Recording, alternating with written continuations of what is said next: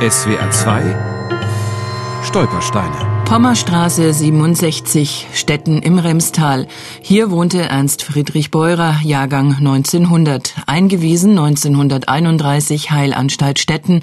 Ermordet 10. September 1940, Grafeneck. Wo er daheim noch gelebt hat, da war ich fünf Jahre alt.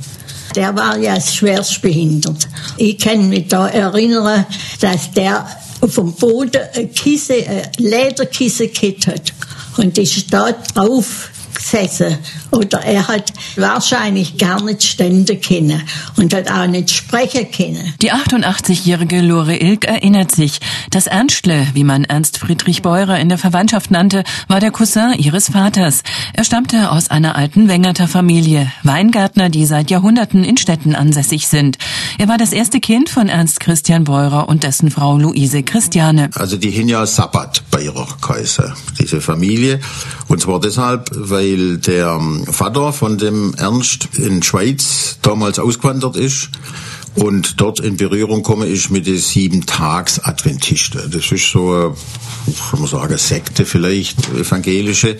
Und die haben ja der Sabbat geheiligt. Also nicht der Sonntag, sondern der Sabbat, weil es ja so in der Bibel steht.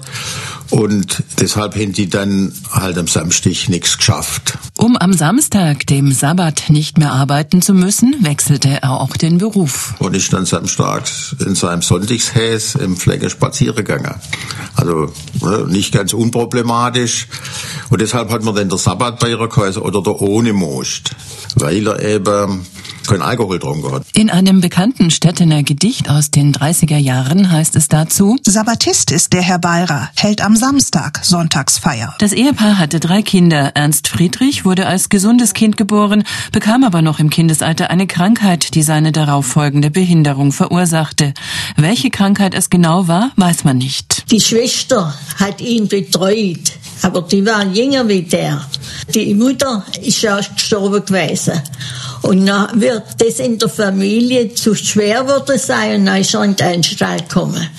Also ich habe meine, meine Mutter gefragt, wie noch der Ernst in die Anstalt gekommen ist, weil er hat nicht laufen können. Und dann hat die gesagt, ha mit dem Handwägele. Am 2. November 1931 kommt Ernst Friedrich Beurer in die Anstalt Stetten, wo er einige Jahre im Rollstuhl verbringt. Sein Zustand verschlechterte sich, sodass er schließlich 1934 in die Zweigeinrichtung Rommelshausen verlegt wurde.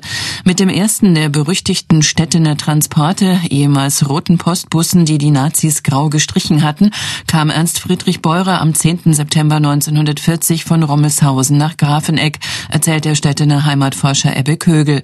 Er ist ein Großneffe des Opfers. Die Leute sind dann nach Grafeneck transportiert worden auf der Schwäbische Alb in diese Vergasungseinrichtung und sind dann in der Regel gleich vergast worden. Auch Ernst Friedrich Beurer wurde noch am Tag seiner Ankunft in Grafeneck vergast. Sein Vater erhielt eine Mitteilung, er sei an einer Lungenentzündung gestorben und auf dem Pragfriedhof in Stuttgart beerdigt. Das Grab wurde nie gefunden.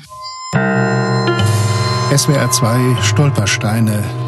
Auch im Internet unter swr2.de und als App für Smartphones.